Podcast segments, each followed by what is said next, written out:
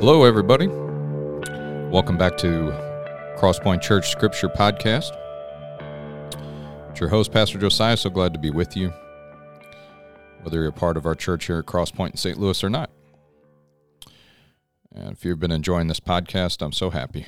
Um, our sole desire with it is to help everybody get into Scripture. We love the Word here at Crosspoint, believe it's our foundation for faith and practice. And so this podcast is just one of the many things we do uh, to keep ourselves in the Word and grow closer to God because we believe it's like the main highway. If you were looking to get closer to God, that's where you go. You go to the Bible prayerfully and regularly and faithfully and ready to obey, and you're going to get there.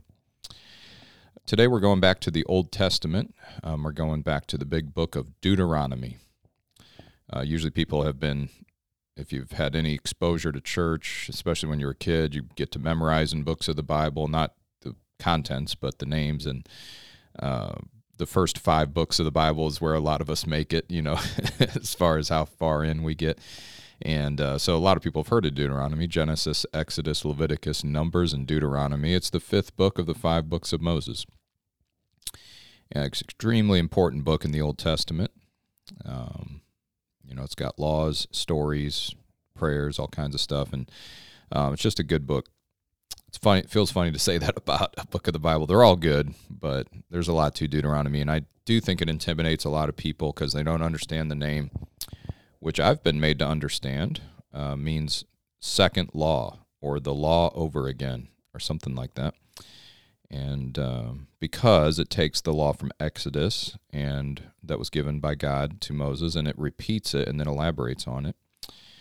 And uh, that's not all it does, but there's some of that. So anyway, our verse today in the Bible is extremely important to the Old Testament. Um, it's just a foundational book. It's kind of like Romans in the New Testament, where you just hear so many things and they all go back to you know Romans.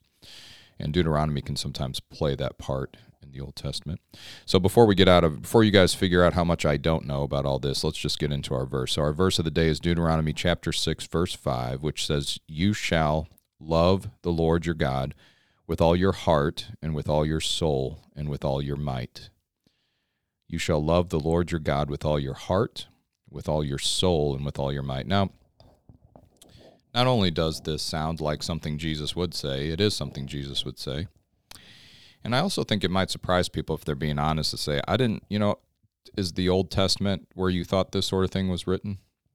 You know, sometimes the Old Testament, if we don't read it very often, we get we give into the prejudice that it's about laws and death and hard things and weird stuff we don't understand, and a God who was not grace based yet, and that he just changed his mind to grace and wanted to be loved when we get to the New Testament through Jesus, which just isn't true, you know. And we would know that if we heard Jesus saying, that um, all of the scriptures from Genesis to Revelation point to him. And um, so there was no great change of mind. And this verse is one of the reason, one of the ways we can say, "Oh, enough thinking that about the Old Testament. It's just not true." It's because we'll go up for a little bit of context here, but in Deuteronomy chapter six, God is giving um, Israel the way. Um, he's giving this great commandment to them, and it starts in verse 4. So our, ours was verse 5. And if you go up to 1 to 4, here it goes Hear, O Israel, the Lord our God, the Lord is one. So there is no God besides God. That's what he is telling them. And you guys know the Bible's hatred for idolatry and other gods, and because there aren't any eh, other gods besides God, and so on like this. And so he, he he's hammering that in. Hear, O Israel, the Lord our God, the Lord is one. And a lot of us, at least me, and I've met some in my work as a pastor. So far, so good as far as that sounds like the Old Testament, you know, down with idols. There's only one God, and you need to keep that in mind.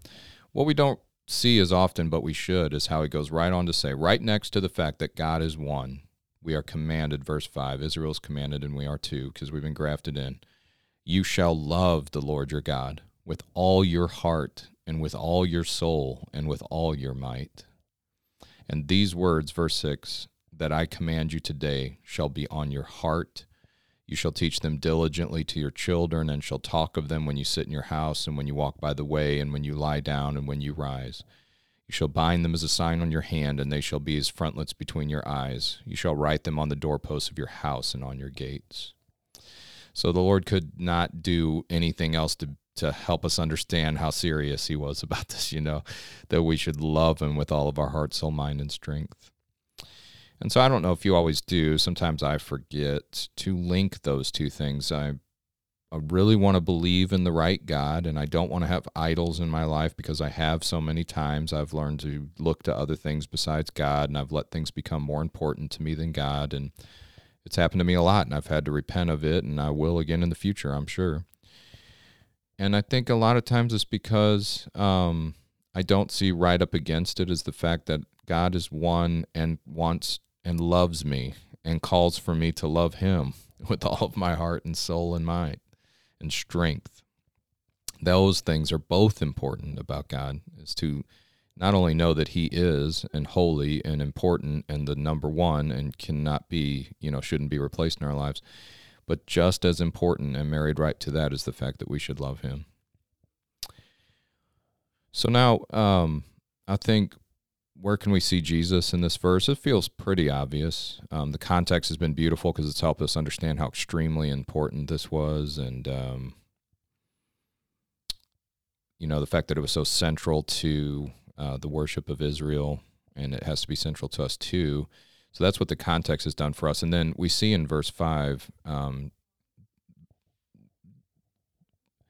the fact that Jesus was God's expression that so first of all he loved us and so he sent that's what the Bible says John 3:16 he so loved us that he sent his son. And then when Jesus was here people loved him. Not everyone of course some hated him and they killed him but what he was calling for and what he inspired in people who were looking for him is love. They loved Jesus and he was like that's right you should and he loved them and so he was saying, and when you love me, you can see this especially in the last couple chapters of John, the Gospel of John, where Jesus makes it explicit if you love me, you love my Father who sent me. So, in other words, you know, Jesus, the face of God, the Son of God, you know, when we love him, we love God. And I, I don't know about you, but it's such a great gift to me, the New Testament and the presence of Jesus and his way and his his personality and his words and the cross and his resurrection and so on like this that makes me go yeah i could love jesus. And what i'm saying is i could love god you know? Um, i could love god because i see him in jesus. And so what a privilege you know? What an awesome thing christianity is. What an awesome thing the gospel is. That god would display his character through in his son jesus christ and say this is who i am and this is how much i love you and this is who i'm calling you to love me as you see me in my son, Jesus Christ.